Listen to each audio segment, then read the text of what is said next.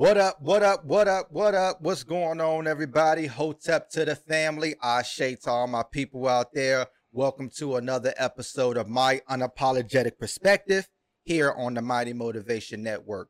This podcast is where we give our point of view on controversial topics from our experience, Black history, and our knowledge as African Americans. In the words of Maya Angelou, do your best until you know better. And when you know better, do better. So it's important to search for information, discover what you don't know so you can discover your best you. I am your host, Martre Stevens, aka Baker. To the right of me is Shaquan Battle. What up? And to the right of him is Jerome Battle. What's up? What's going on, guys? How's your mental health to start off? Pretty good. Good. Everybody's feeling good. Good. Everybody's happy with the NBA draft. No, but we can keep it moving. Yeah. Okay. Yeah. I'm, I'm, I'm good. As a New York Knicks fan, we're never happy with the NBA draft. So All right. Um, we're gonna jump right in today. Let's just do that. Let's Let's just just do it. jump right in. Um, so today we're gonna be talking about um a couple of different things.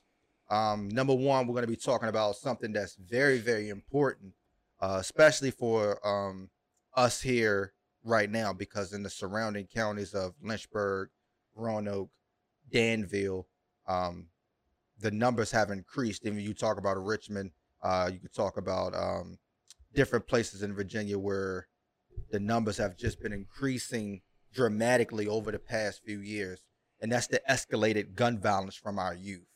Um, not just from our adults, but from our youth, just to put that into perspective of, of why this is an important topic. Um, there was an article that came out two weeks ago from Roanoke. Um, it was Chief Roman that said that they are continuing to overcome challenges investigating. He said it's not because of them, but because the victims not wanting to talk.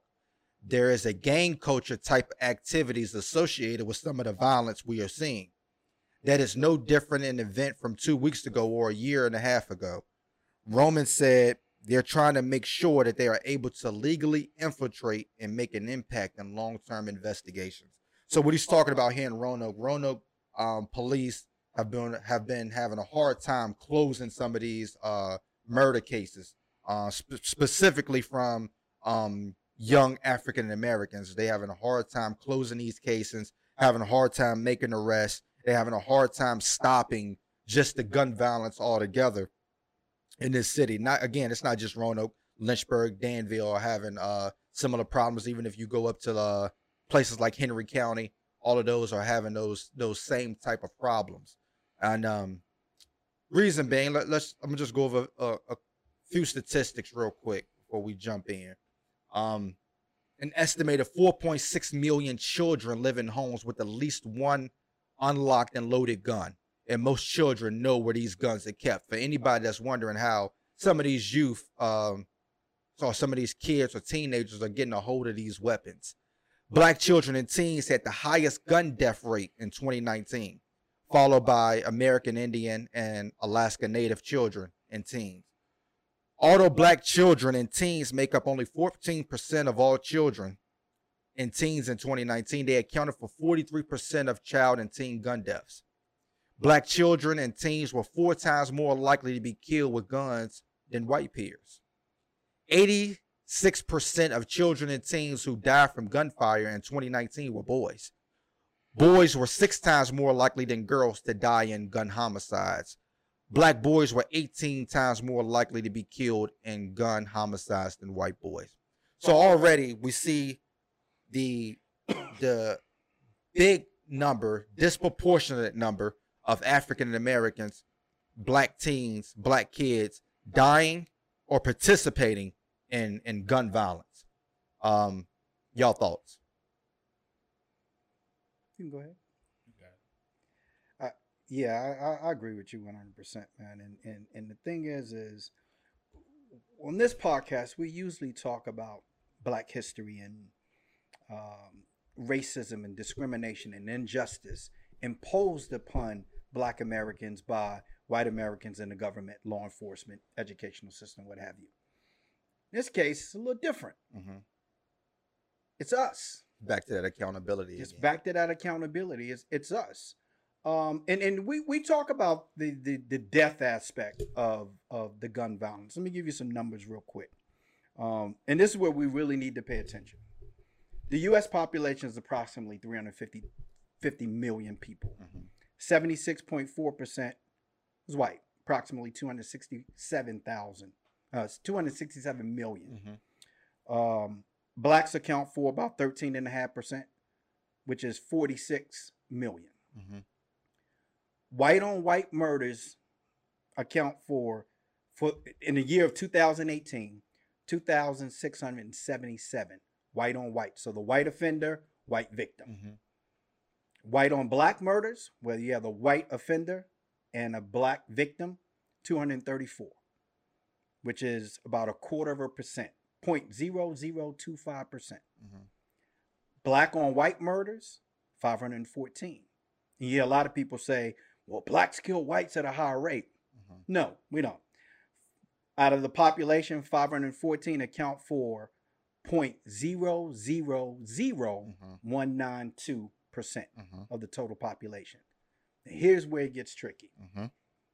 black on black murders. 2,600 people murdered 2018, 0.0055%, Mhm. which is a half, Half. of a percent of the total black population. Mhm. This is us. This is us, right? This is us. Mhm. And it starts with gun exposure, as Mhm. you as you indicated. How many black youths are being exposed to firearms at an early age? Mhm. Whether they've seen their parents um, use them, hold them, carry them, clean them, lock them up, whatever, they know they're in the house. Mhm. And as a parent, we know that kids are going to do what they're not supposed to do when they're not supervised. Mhm. You say, "Don't touch that stereo when I leave." As soon as you go, bam, they they bang in the stereo, Right. right? You tell them, "Don't touch that lockbox with that gun in it." They touch. They get. They're going to get that. Right. They're going to get that. Accountability, black accountability. This is us. Mhm. That's where I'm gonna start. Um, FBI crime data. Uh, just some stats, some more stats. Uh, Roanoke and Lynchburg is not one of the safest communities in America, judging by the population, um, and the size of the towns.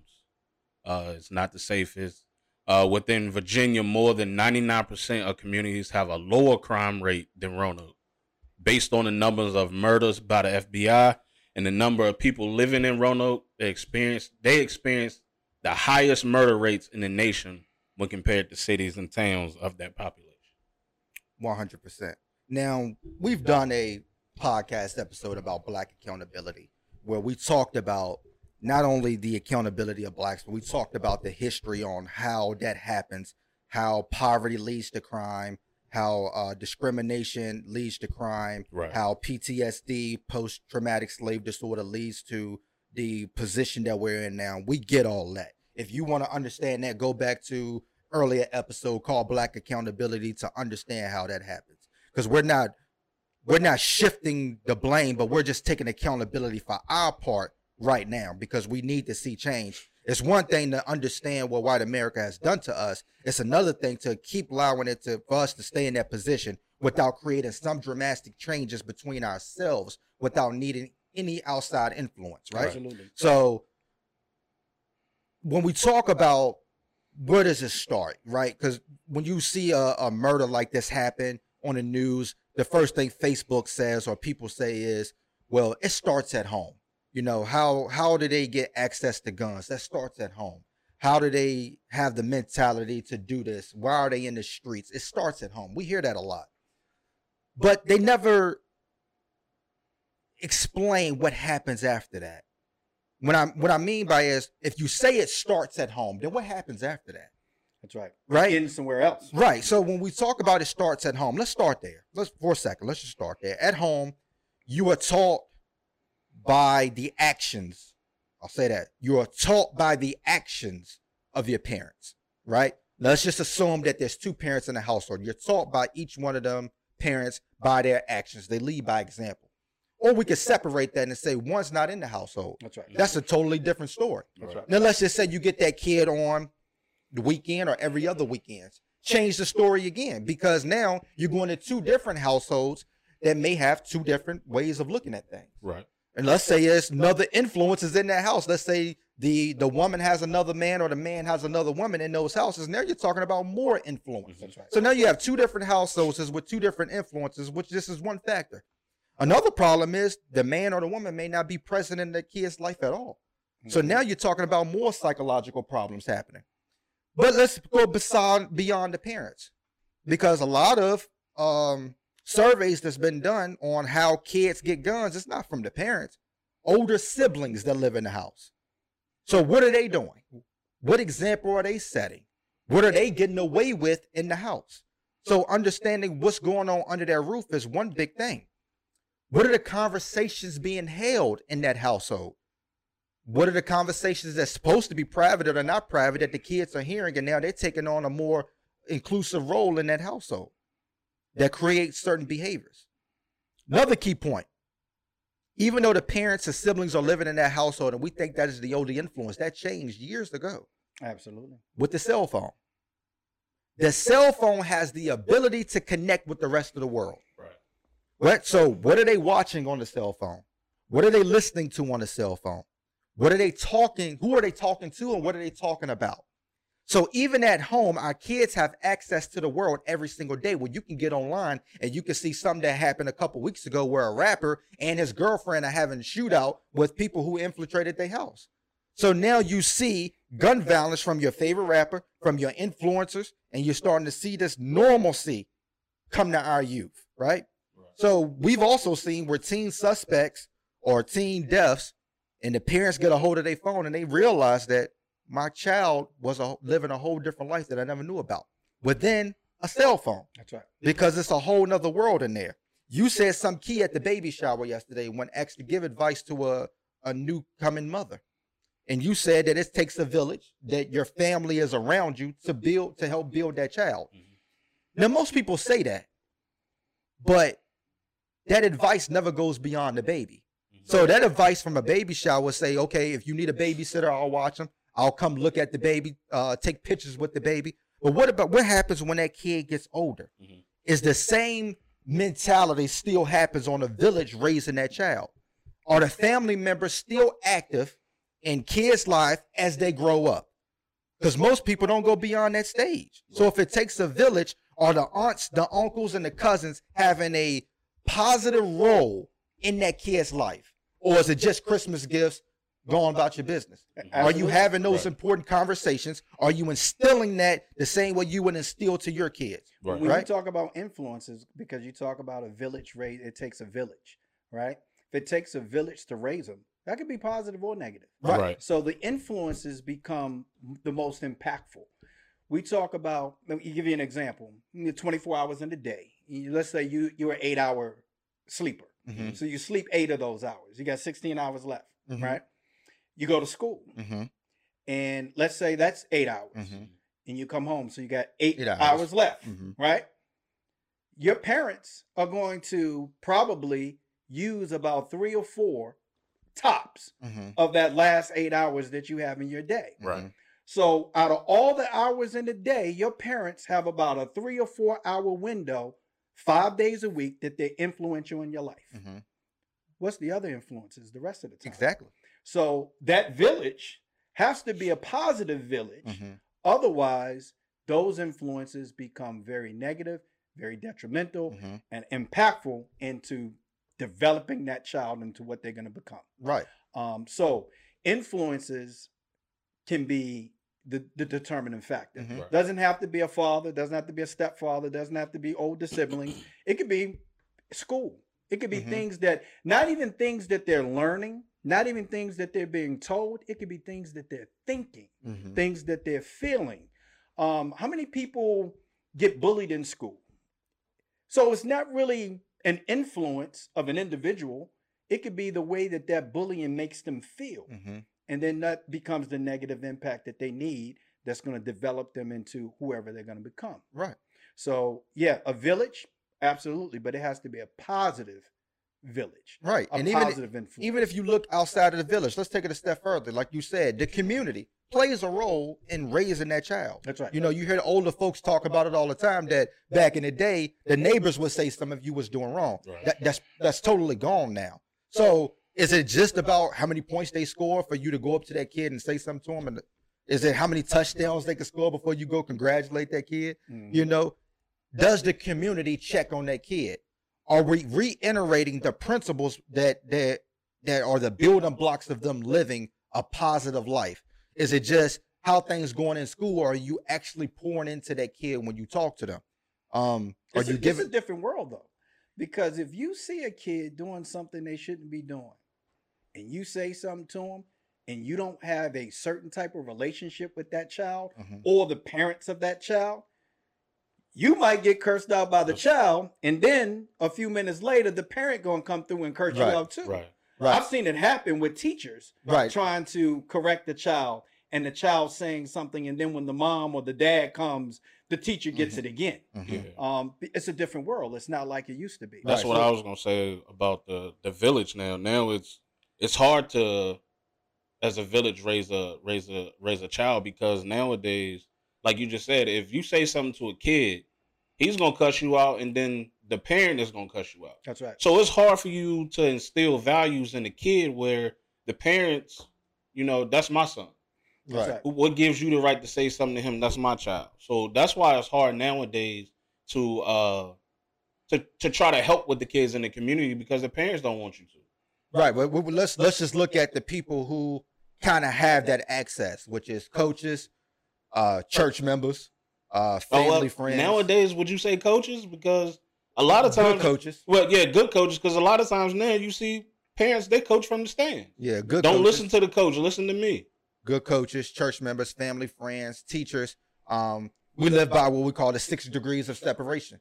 That um, within every six person, you have a, a mutual friend somewhere else. So wherever you touch somebody, you can continue to make it contagious and, and pass that on. You said something important before Dad, was the biggest thing for you was instilling those principles in our peers, our friends. That's right. You know, when their friends spend the night, are you just allowing them to play the game all night? Or are you are you giving them the same conversations and discipline that you would give your kid? Absolutely. I know when we spent the night at uh shout out to Wiggy, if he told Dooney and Jeff to clean the room, that means y'all help. That's right. You know what I'm saying? If if they were over our house, whatever said was said to me and him, apply it to them as well That's right. right? So are you know the friends are the biggest influences. So if you just say that person is negative, you should stay away from. 'em. Nine times out of ten, the kid is not going to do that. Right. But if you change your mentality and you begin to instill principles into that kid that that's probably being taught at home, then now you can make a change, and now your kid ain't got to worry about going into a negative way because now you've steered this kid into That's a right. positive direction.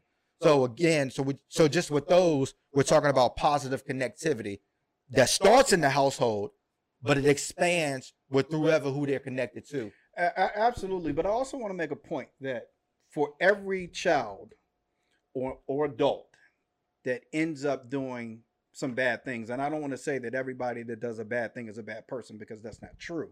But if they decide that they're going to do bad things or that they're going to commit crimes or what have you, it doesn't necessarily mean that the parents were did a horrible job as a parent. Exactly. Right. I'm going to speak from experience. I think that I personally had the greatest mom and dad in the world. hmm I still elected to do crime. hmm So that was a choice that I made, even though I felt like I had the greatest parents in the world. Mm-hmm. I think they did the greatest of jobs possible. In fact, I tried to mimic how I parent, how they parented. hmm You know, so obviously I had a great deal of respect for them, but at the same time, a child, as they get older, decides that they want to do certain things. Mhm. They want to be a certain person. That's their choice. hmm And if they know how to go about hiding it from their parents, then that's what they do. There's no way you can stop. There's it. no way you can stop it. Mhm. Now, I will say this there is a way that's going to get stopped eventually. Some Sometimes it has to play out that way. Mhm. But to blame the parent in every situation, I think is going to be wrong because you can have the greatest parents. Mhm. Right. And it's still, that child still is going to decide what they want to do and who they want to be. Mhm. Now, I will say this access to guns usually escalates whoever that child is going to be. Mhm. It's a little, how many, how many, I don't know if you guys Googled this, but I did. How many murders are being committed by black youth using anything other than a gun. Very little. Very, very little. Right. Very little. And I'll tell you, as a youth, when we started doing crime, I wasn't gonna shoot any. I might talk you to death, Yeah. but I surely wasn't gonna shoot Yeah. anybody. You know, so it's it's a different world. Having access to a gun, to in my opinion, has escalated these numbers. Mhm. Now we all know, just right here in Bedford County, there's been a few murders Mhm. where younger generation, um, maybe not youth, but when we talk about black men and black boys, we're talking about the ages between 15 and 34. Mhm. So we know that in Bedford County alone, there were a few murders. Mhm. In fact, I've had friends on both sides Mhm. friends that were actually murdered and friends who were actually the offenders of the murder. Mhm. And I had the unfortunate opportunity to talk to people that were in this situation as the offender. And my first question, really my only question is, what made you go to the point to pull the trigger to kill somebody? And the response, overwhelmingly, by anybody that I've ever asked, is I had access to the gun. Mhm. Access to the gun. Mhm. Not many people gonna go around looking for a gun, especially if you gotta ask somebody for it, and then come back and that person's still gonna be there Mhm. waiting for you to come back. That usually doesn't happen. Time. If you give yourself that time from when the heated exchange happens, usually it's gonna be over with the next time you see that person. Right. Having access to the gun, immediate access to the gun, is what escalates it. Right. So early exposure and then access. I heard somebody in Roanoke say uh, you can get a gun faster than you get a COVID test. Absolutely. Uh, yeah. So, l- putting this into perspective, there's only three ways that well, there are three things that I think why youth would want to get their hands on a gun, and I'm gonna call it the three P's: power, protection, proof. All right. What is the power? We see people, anybody that got a gun want to show you the gun. Right. It's the funniest thing in the world on the hip. anybody got a gun want to show you that they got a gun. You know, some people get they just buy guns not to use them, not to even shoot them. Tell you they They got just a want lot to show of you them. they, they got a lot of them. So it co- be- why? Because the gun carries a lot of power of what I can do to you with this particular weapon, right? And it's glorified in the world. Everything is about a gun. You know what I mean? We don't realize it, but the the game Fortnite that kids love to play is uh, using guns. We don't think about it mentally, but do we know that the gun is the most glorified weapon in the world? Money and guns, two of the most glorified, and sex are the three of the most glorified things ever um ever used by man, right? Because having a gun makes you feel like you got that power. That's why police officers oftentimes overuse it, like we talked about right. before. The second one is for protection. We talked. You talked about bullying. You talked about being in a situation to where I might have to fight. That's what the fight can be over real quick if I got a gun, That's right. or I might not have to fight at all if I just show them I got a gun. That's right. Right. The third one is is proof. Proof that I'm hard. Proof that I got it like that. Proof that I can back up what I'm saying. Nate, I might not have to use it. I just want you to know I got it on me. And that comes with, again, a lot of power and it protects you. So a lot of people carry guns because other people carry guns and I need to protect myself. I need to have proof of myself that I'm solidified or 100 or whatever the case may be. And I got the power walking around with it. So power, protection, and proof is one of the three reasons. And it doesn't start at the youth. It starts with our adults. It starts with the music that we listen to. It starts with the, the, the movies that we watch. We see it glorified all over the place. So why should we be surprised when kids take on that persona as well? Yeah, you know, most parents don't like to have conversations with their kids regarding video games, music, and movies, and even TV shows. It's it's a way to occupy that child's time to where the parent can do what they want to do or what they need to do, Mhm. and without the interference of the child. Um, I wasn't one of those parents. Um, I would talk to you guys about video games and movies and music, mainly music because that's entertainment. I would always tell you that's entertainment. Most of those rappers ain't. Here's the thing: people talk about killing people and being murderers. You're not that until you kill somebody. Mhm. So when they're talking about I'm a killer, so that means you've killed before, Right. right? Most of them never killed Right. before.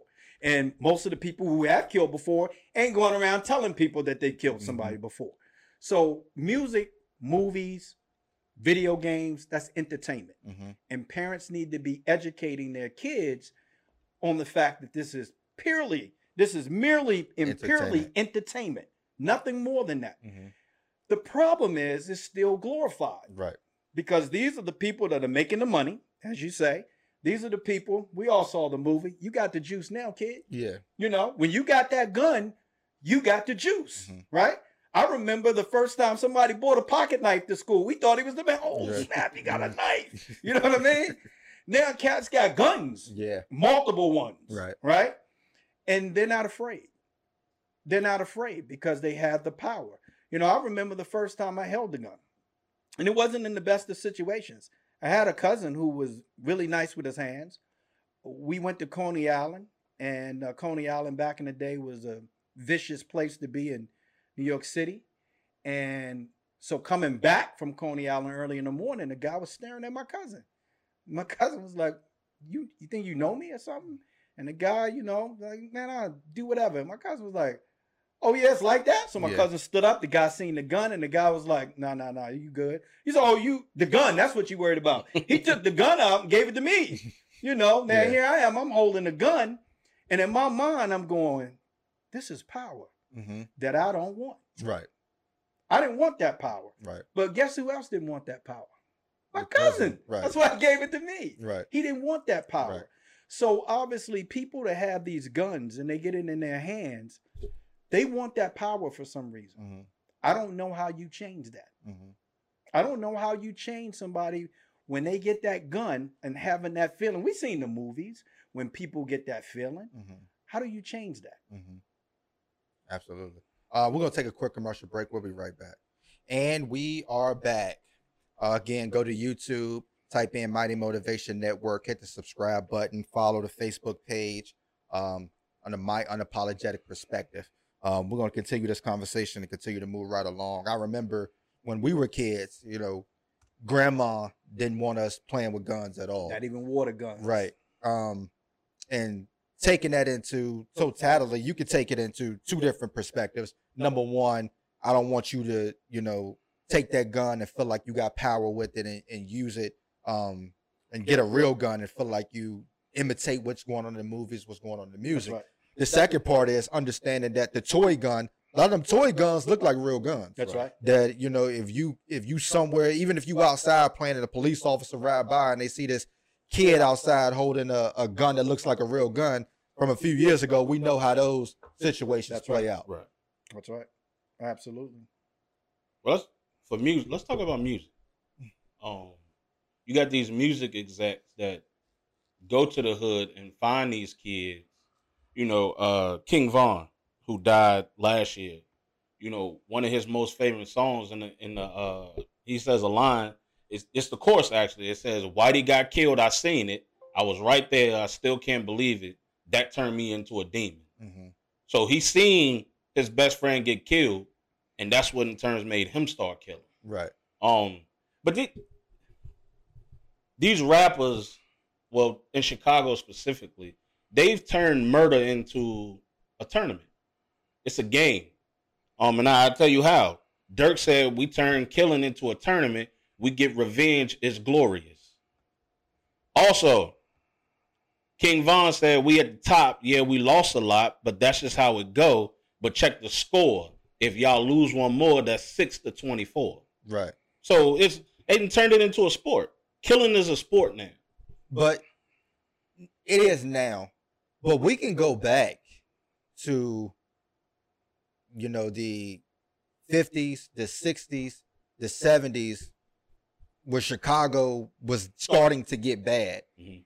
and it, it came from what we what I like to call it um programming the mind.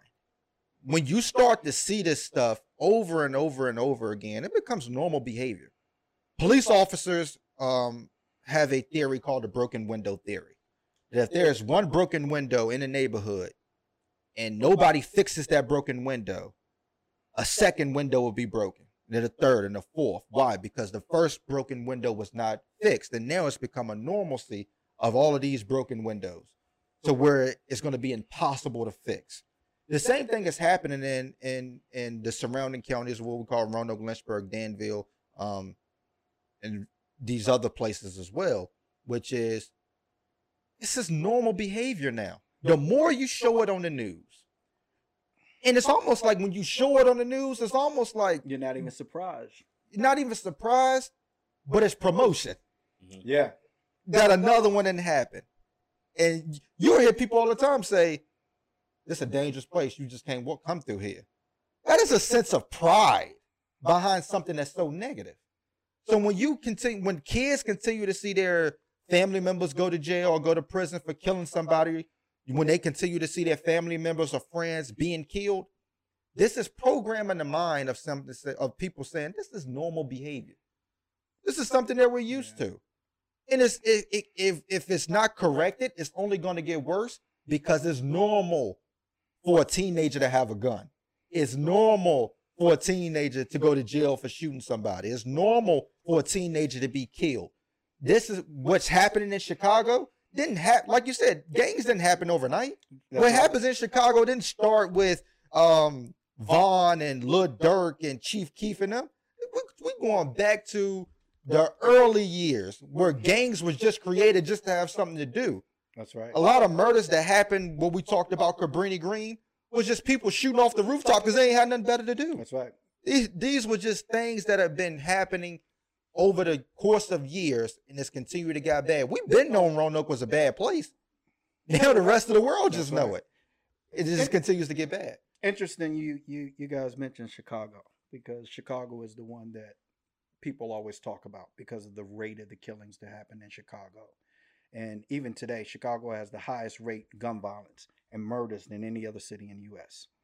Um, and a lot of it happens is because of the same things that we talk about, where you have impoverished uh, neighborhoods, lack of educational resources, um, and then high levels of street gang activity. Um, so this is where you get these type of situations. Before you mentioned the three P's, which is a different set of three P's, but before I mentioned three P's, when people talk about why do black youth migrate towards gangs, and it's the three P's, which is somebody usually profess their love for something and then you do everything you can to provide for that person that you profess your love and then you do everything in your power to protect those Mhm. that you profess your love. That is what a gang does. They accept you and then you do everything in your power to make sure that you keep that acceptance. Mhm. that's how gangs get them of course it starts out by saying give me your lunch money and if you don't then you ain't gonna you know make it to school. Mhm. So they start out by using fear and then it becomes that brotherhood through the, the three p's Mhm. um, so obviously, when you look at the violence in the neighborhoods, it's detrimental to the to the to the to the youth from the educational standpoint, Mhm. but also the psyche. Right. Because, matter of fact, in Chicago alone, they had to develop a safe passage route program just to be able to get kids to and from school. Yeah. In 2000, between 2010 and 2014, they had over 125 school kids murdered Mhm. just in that time span to the point where they had to develop that. Now here's where I'm going to go government for the one for the one segment. I don't know if a lot of people remember the 2016 presidential race where Donald Trump mentioned 42 times the violence that happens in Chicago. Mhm. And he literally said, We have a plan that we can put in place that will stop that immediately Mhm. immediately. One time he even said, it, within a week, Mhm. we could do that. 2016, there was more murders committed in Chicago. It nearly accounted for half of all the murders cre- eh, committed in, in the United States, Mhm. just in Chicago alone. Right after that. Mhm. So if there is a plan that somebody could put in place, why didn't they do it? Mhm. Here's the other interesting fact when we talk about government. In Chicago, we're just going to keep it in Chicago, the offenders of these violent crimes aren't first time offenders. Mhm. They aren't second time offenders. They aren't third time offenders. Most of them are a minimum of four time offenders Mhm. with guns. Mhm. So it's not a joke, but it sounds funny.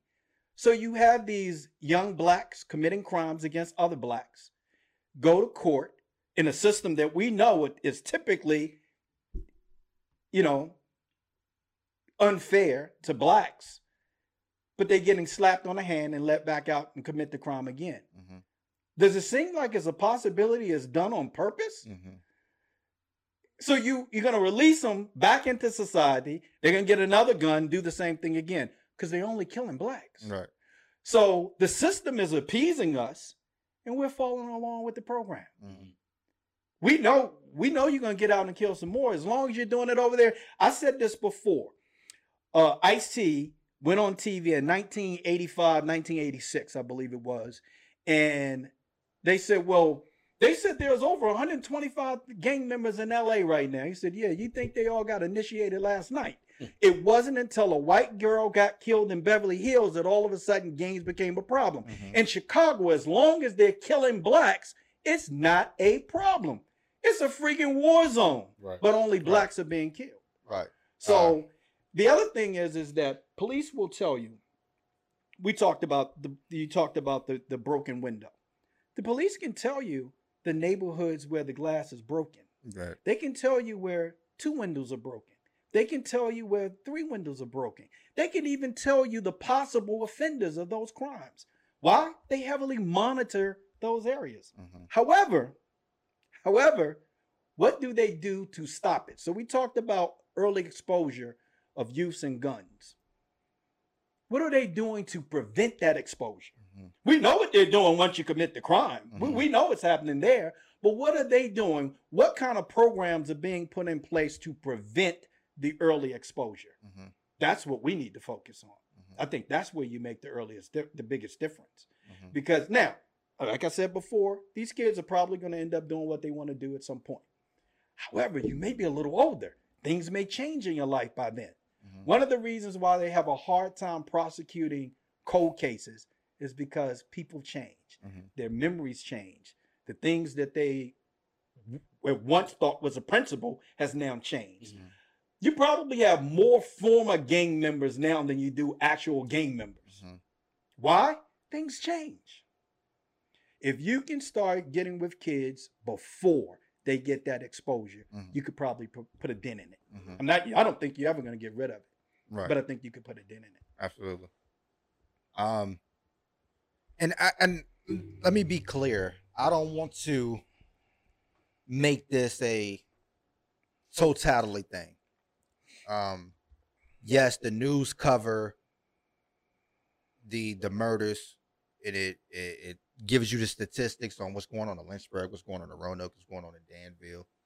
But there are phenomenal things going on in Roanoke, Lynchburg, and Danville And Bedford. yeah, there are phenomenal African Americans who are doing great work. Um, we talked about them on the podcast before.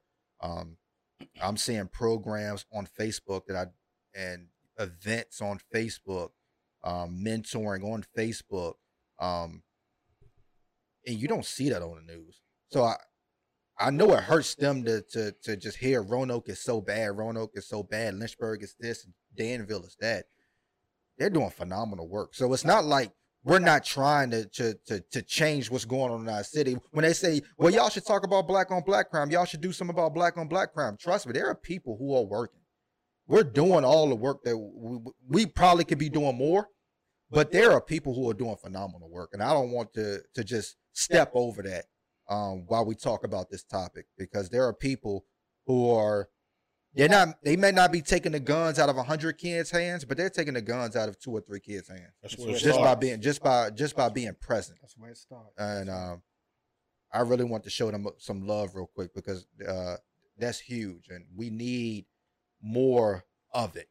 Um and because we know what our kids are mimicking. We know that that, that what they look up to. And we have to find some kind of way to show them that that's not their only option That's right.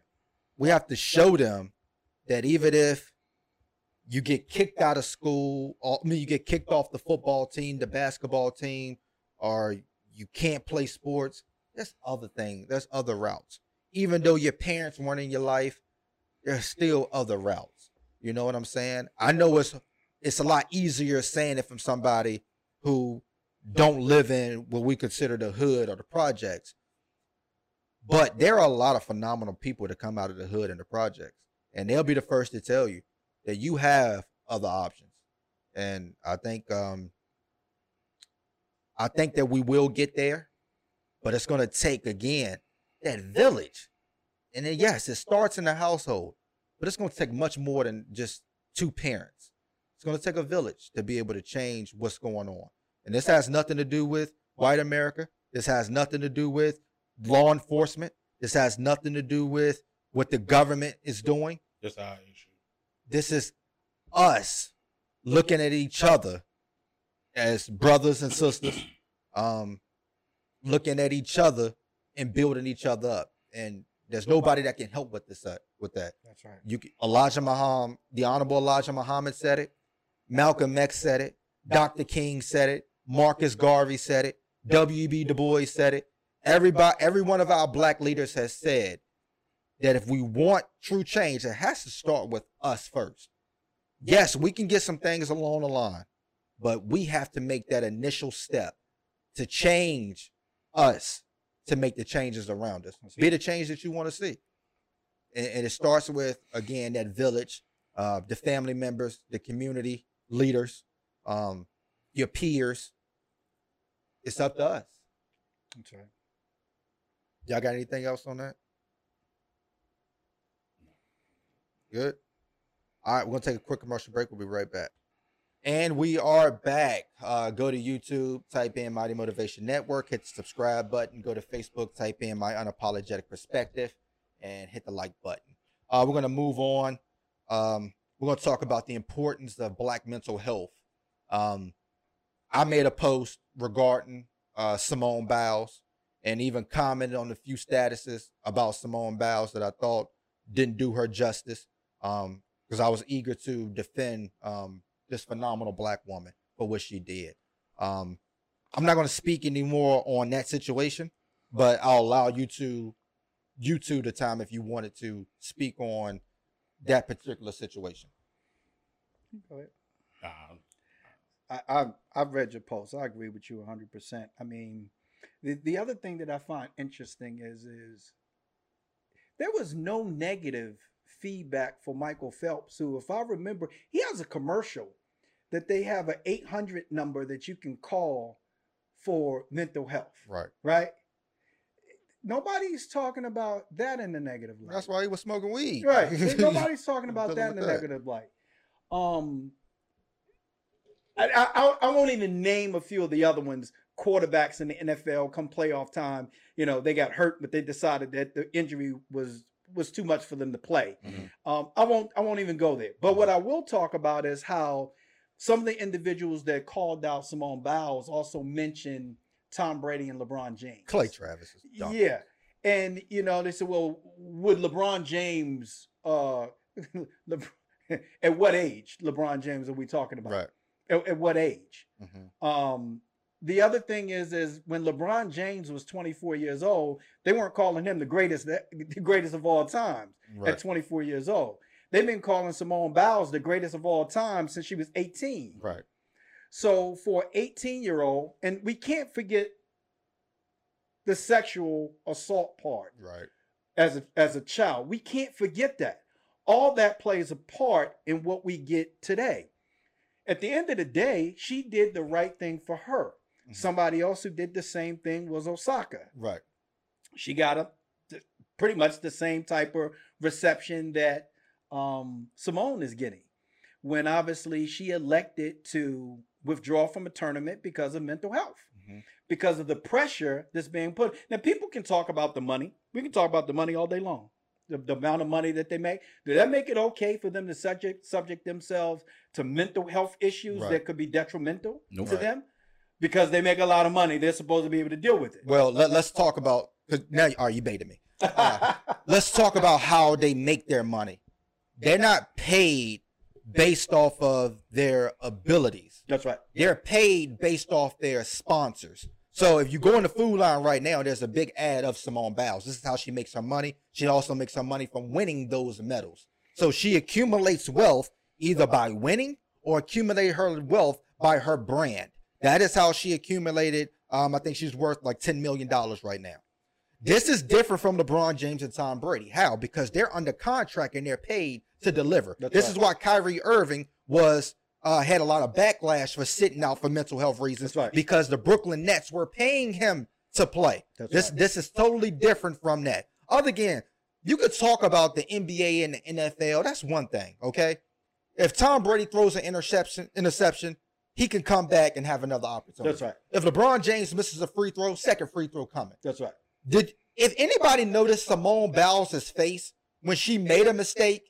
None of us knew it was a mistake, but she knew it was a That's right. mistake, and she was still better than half the people. That is because one mistake costs you tremendously in gymnastics. That's One mistake that she couldn't make, that anybody else out there could have made, but Simone Biles was not able to make that mistake.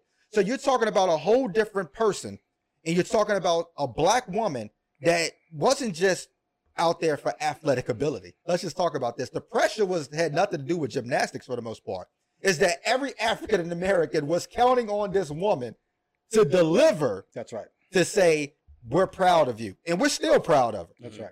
This, so you could talk about Wilma Rudolph, you could talk about Jesse Owens all day long, but how about you talk about the mental health problems that they had after they'd done the Olympics? Absolutely. She just actually started talking about it during the Olympics. right. This is totally different. So when we talk about mental health, a lot of people talked about the sports aspect of it. Let's talk about the importance of the black aspect of it. Number one, she was a black. Number two, she was a black woman. That's two totally different scenarios Totally that goes different. come into play. So, Now I can't talk about this on Facebook because other people won't understand it, but let's make it clear real quick. All right. We have this mentality among us African Americans to not look like we're not hurting That's right. Because you don't want to give anybody a reason to think that you're weak because we know from past in history of America that if an African American looks vulnerable or weak, they're taken advantage of. Mhm. We don't want to take that. So we are survivors, we are strong, we are resilient. But behind closed doors, we're tired. We're mentally drained. We're tired of talking about our pain and rage. And people get defensive and say, oh, and give us what year it is, like their attitude has changed just because it's 2021. Right. We've been praying since 1619. so they say. We've been resisting for centuries. We've been protesting and marching for over 100 years. We're tired. We're tired. Of, you said it all the time. You're tired of having the same conversation over and over again right. with people who are listening to respond but not are listening to understand. mhm. That's right. We're tired of two different races, same situation, Treated differently. treated totally different. We're tired of having not only be good, Gotta but be better than good Great. just to get your foot in the door. We're tired of being misunderstood in a room full of people who want to tell us how we should feel. We're tired of being extra careful because one human mistake would give people who hate us enough power to say, I told you so. Mhm. That is what we're dealing with. This is why mental health is a problem for black people. Let's just put this into perspective. Let's just look at one thing that we're fighting today the Crown Act, which has been sitting on the desk for years. Only six states passed this law to protect black people in, in, in the workplace for their hair, to say you can wear your hair naturally. Natural. That is something that we are that only six states passed. The other one, like we talked about last week, which was only a few states have passed racial profiling bill. Mm-hmm. So this is the type of racism that is fatiguing the black mind that has a weight on mental health in African Americans. So you have what I call two different types of, of racism. Interpersonal and interstructional. Now, interpersonal, we're winning the interpersonal racism. This is us standing up, marching, protesting, speaking out about it. Black which awareness. Is, yeah, this is this is fatigue, right? It's fatiguing. But it does nothing to change inter interstructional racism. So for white people who try to help, We need more than just interpersonal support. I know you guys put your Black Lives Matter shirts on. I know you come out and protest. You get on Facebook and say, well, that ain't right. Somebody needs to change it. Well, who's going to help change the interstructural and institutional racism? That's what we need your help at That's right. to change laws and policies of some of your friends and family members that make them. Here's a here's a few places we're discriminated against that that weighs on us mentally and mental health. Number one will be mass incarceration, seeing your family members go to prison for um or being put behind bars disproportionately to any other race. The school system, which we talked about on this podcast, they won't teach history the right way. Um, they will remove standardized tests that is culturally biased towards the African American, or the twenty-three billion dollars that is the difference in funding for predominantly black schools from predominantly white schools. Banking, the ability to be approved for home loans and business loans, doctors' offices. Blacks receive lower quality health care by survey. We're less likely to receive pain medication than white people for the same problem. Also, politics, you talked about it. Um, voter suppression, 14th and 15th Amendment not being protected. Some states are closing hundreds of voting sites, which are predominantly in black areas where black people usually vote. These are things that are not being protected. This weighs on you mentally. James Baldwin said it's not our responsibility as black people to fix racism. it's white it's white folks working together to change the effect. He said he knows that white people will not like to be black here. If they know that, they know everything that they need to know. So we need white people not just to just march with us, but talk to your family members and friends. Understand there's also a difference between anti-racism and non-racist. A lot of people say that they're non-racist, which is fine. But non-racist means I have no bias towards you. But I'll sit down with racist people and laugh at the jokes. I won't correct them. I won't say anything. I'll be silent when they Right. discriminate against you. That's just as bad as being a racist. That's right. Anti-racist is when you will not tolerate any form of racism around you. Absolutely. right? So those are the different things that weighs on on black mental health when we have people who say that they're not racist, but they do little to combat racism. Being in America and saying let's not make this about race, it's like saying let's read the Bible and that's not make this about God. Yeah. The basis of America is built on race. On race. You have to talk about it. Let's look at some statistics real quick. Black adults in the US are more likely than white adults to report persistent symptoms of emotional distress, such as sadness, hopelessness, or feeling like everything is an effort. Black adults living below the poverty line are more than twice as likely to report serious psychological distress than those with more financial security. Black and African American teenagers are more likely to attempt suicide than white teenagers. Women are head of the household in roughly 30% of black and African American homes compared to 9% of white homes, which lays a lot on the woman psychologically and the man psychologically that he's not the breadwinner. Right. Black college graduates with similar backgrounds as white have twice the unemployment rate. African American babies are twice as likely to die before age one due to premature birth coming from stress of the black female. Blacks with advanced degrees don't earn the same as whites with the same degree. 50 years after the Federal Fair Housing Act, African Americans are still denied mortgage loans at a much higher rate than white people. Hmm. Think about the mental stress of the systematic racism that we're dealing with here in America to make people think that black people aren't going through anything. This is bigger than sports. This is bigger than the Olympics. This is making it saying black women, it's okay to say we're not okay because they're not. We talked about it on the episode before. Black women are the most disrespected and neglected and abused person on this earth. Not just by white America, about black people. That's right. Which shout out to her boyfriend who came to her defense and said he gonna hold her down no matter what. That is needed. Because what these black females or these black people are dealing with is much more pressure than anybody can think of. Some of them people was able to go to the Olympics and just compete. I don't know if y'all noticed yesterday, second place in Jamaica, she cried and said she was thinking about leaving. Because she know that she can't come in second place. Even though her teammate was the one that beat her, pressure was so built up on her shoulders that she felt like second place was the loss.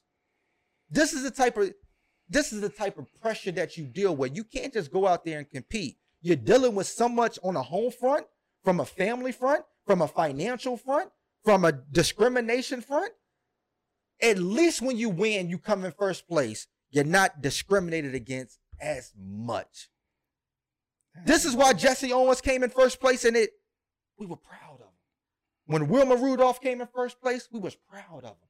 Imagine if Simone Biles didn't come in first place. Who's going to sit back and still talk about her about her being great? That's why we're behind her in support. I you know, I, I think about Joe Louis uh, when he went and and fought the German during the war, right at the start of the war, where everybody in America was behind Joe Louis. So not just black Americans, but white Americans. Everybody was behind Joe Louis. And he wins the fight. He comes back to the United States. And he's treated just as he was before the fight. Mhm.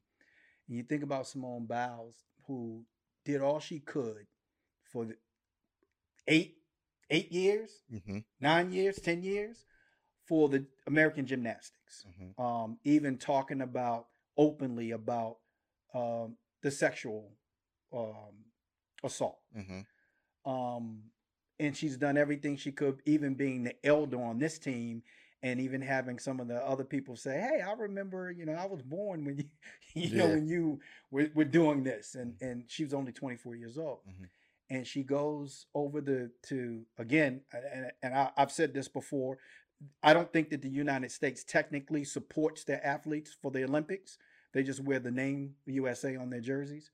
But she goes over in her mind representing United States.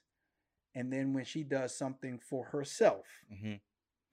those same people that wants her to stand for the national anthem, those same people that want her to drape the flag across her chest, the same people that want her to uh, uh, pledge allegiance to this country, are the same people that turn their back on her when she decided to make a personal choice Mm-hmm. for her mental health. Right.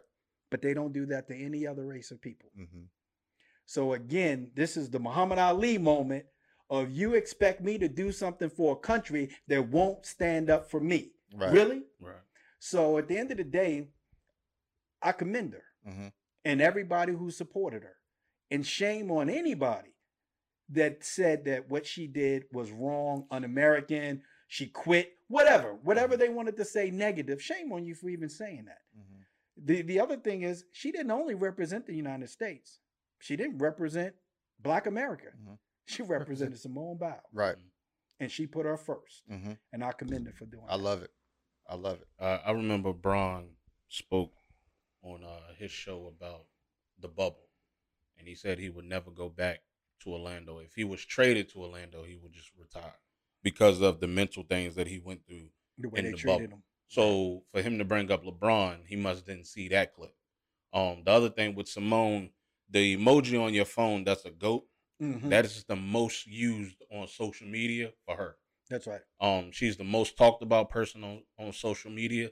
Think about the pressures that come with that. Absolutely. You're the most talked about person on social media. Absolutely. When it comes to the goat emoji, they're using it for you.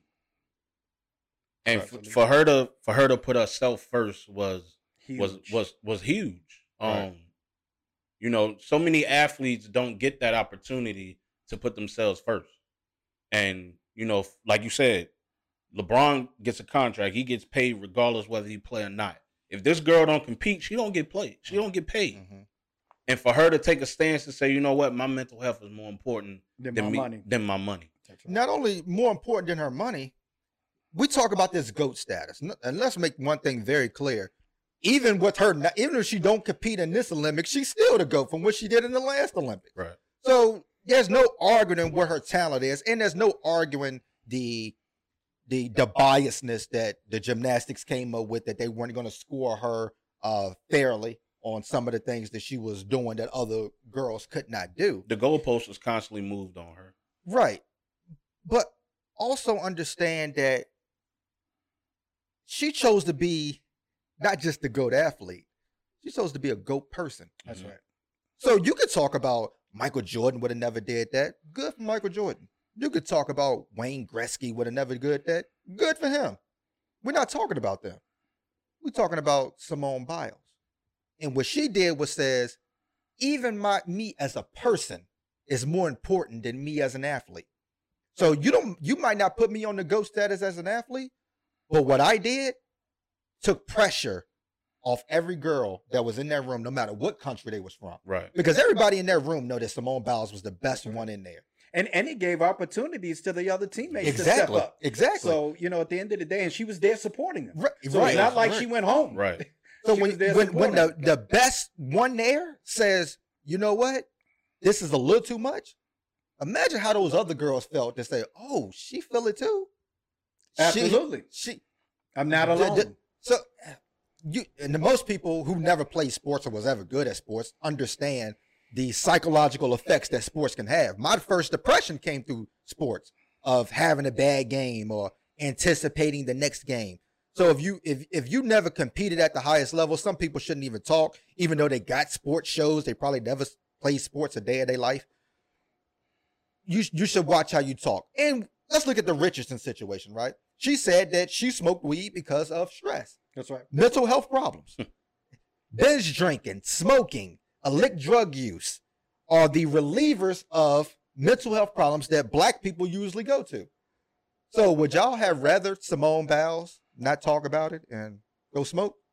Because she would have been banned if she did. Because Richardson tried it and it didn't work out that way.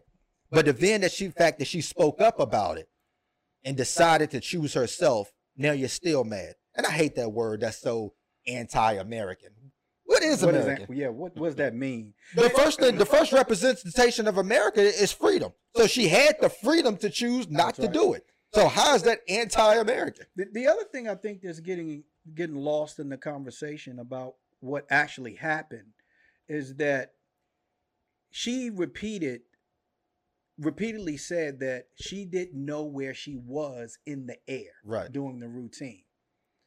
So, one, as an athlete that's doing something on a regular basis every day for many, many years of not knowing where she was in the air is scary in itself. Right. But two, the opportunity for injury, Right. severe injury with the type of routine she was doing was at the highest level. Mhm. That's a separate type of fear. So what do you do in that situation? Mhm. When you get a when you're afraid to do something that you've been doing all your life and you're afraid of doing it because you don't know whether you're going to get hurt or not. What do you do? You bow out. Mhm. That's what you do. Mhm. You you you have no choice. That's the smart thing to do, the right thing to do, the most healthy thing to do, and that's what she did. Right. I like the fact that she's taking it day by day. She ain't just come out and say, you know, I'm backing out, I'm going home. Yeah. You know, she taking it day by day. If if I feel like it, I'll do it. If if I'm still down, then I'm not doing it. So, so from a person who went through um, mental health uh, problems, um, I just want to say to black people out there, man, it's not a weakness. Absolutely. You know, studies show that most black people think talking about their mental health problems or even acknowledging that they have mental health problems is a sign of weakness, and it's not.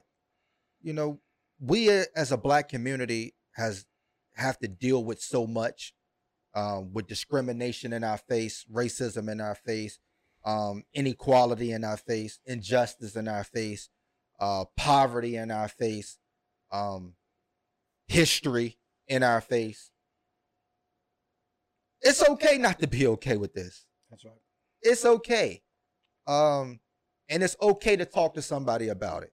The, the other thing is when people talk about mental health, they always look at mental health as an issue because we say mental health issue, Mhm. right? Mental health is not necessarily an issue. It can be your mental health. You want to be healthy, as healthy as you can mentally as possible. And when you can't do that, and I, you know, I, I've had mental health issues where I've seen a psychiatrist. Actually, I see one now. Mm-hmm. And it's not embarrassing to me to say that because a lot of people that I talk to go, Me too. Mm-hmm. It's you have problems with your finances, you go see a financial advisor, Mhm. right? You have a problem with your hip, you go see a doctor. Mm-hmm. You have a problem with your mental state, you go see a doctor. You go talk to somebody who can help you sort through your thoughts. My problem is my mind never stops turning. Mm-hmm. 24 I don't sleep. Anybody that know me know I don't sleep because my mind won't shut off. Mm-hmm. Sometimes I need help because I don't get high for those that's watching. I don't drink alcohol. Sometimes I have to be able to formulate a way to slow those thoughts mm-hmm. or understand them because that's the other problem. Yeah. So I have the thoughts and then I'm trying to understand them Mm-hmm. and I don't sleep and it drives me crazy. So obviously there's people for that and you talk to those Right. people so that you get help. So 20 years ago, would it have been embarrassing? Probably. Today, I don't No. care. Right. I don't care what people think. What I care about is I want to be the best version of me today as I can be. Mm-hmm. If I can be better than the version yesterday, I'm doing well. Mm-hmm. And that's what I want to that's what I try to do. And I advise anybody that has any issues with the way they think, but more importantly, what they think. Mhm. What are you thinking? Get you some help. Mhm. Because the first step is acknowledging something's wrong. right. That And- tells you that you're okay because you you acknowledge something is wrong. Right. And I, I believe that is the right thing to do because that's why we have to be more transparent to understand that it's okay. So if somebody doesn't talk about it, it's because they don't feel like it's okay to talk about because not enough people are being transparent about That's it. right. This is why her case was so big because a lot of black girls probably came out and said, you know what, I'm not okay. That's right. And, and I may not play sports, but Simone Biles just said on a national, on an international stage That's right. that she's not okay. I wonder and- if she would have did that if Osaka wouldn't have did that. I, I wonder if Shout out to have paid- Osaka. if, if that would have paved the way for her. I wonder if because Serena Williams Serena talked about before. it. Talk- I yes. wonder if, if Osaka wouldn't have done it if Serena didn't mention Yes. that before. So the fact that people are talking about it allows people to follow suit. Absolutely. And and it's important that we talk about it. We have to, you know, no disrespect to anybody that go to church, but we have to just stop telling people you Pray should just go it. pray about it. Uh, That that's just like to me, that's just like a a, a get out of my face. I don't I don't want to talk to you about that. When you when that's just dismissive when you just tell people to go pray about it. No, but try to figure out where they at and see if you have a solution for them. We talk about, especially with black people, we relate to a lot of things. It don't matter where you from That's right. you know, you could put you could see a meme that say that you know black mamas used to say this or black fathers used to talk like this, and everybody would agree. The same thing goes with mental health problems. Uh, if you have conversations, it may be not the totally the same, but there are going to be similar aspects of it to say, I feel that. I feel That's you right. because we have a lot of the same experiences here in this country, here in in black communities that everybody else is having all over the world Absolutely. we have to be in to discuss it, which goes back into the topic that we talked about at first when it talked about the guns and, and the gun violence. We have to start talking to our kids That's right. about it to say it's okay that if something happened at school, we can have a conversation about it because I want to know what you're thinking. That's right. What are your thoughts before you go get a gun? What are you thinking before you feel like you have to commit suicide? We have to have these open conversations to to come up with solutions. It's okay, parents, for you not to have an answer. That's right. Some of you parents, you fork out money to have your kids have a trainer for sports. You fork out money for sports. You fork out money for vacations and all this. You can pay somebody to come talk to your kid. There are plenty of uh, uh, of psychiatrists or psychologists that can talk to your kid about what they're dealing with if you don't have an answer. Put them in a position to where they can talk to someone, Absolutely. or even if they don't want to talk, where they can listen Absolutely. and understand that they're not alone. exactly. That they're not alone. Thank y'all for tuning in. I hope we didn't piss anybody off uh, that bad, but need to be said. We love y'all. See you next time.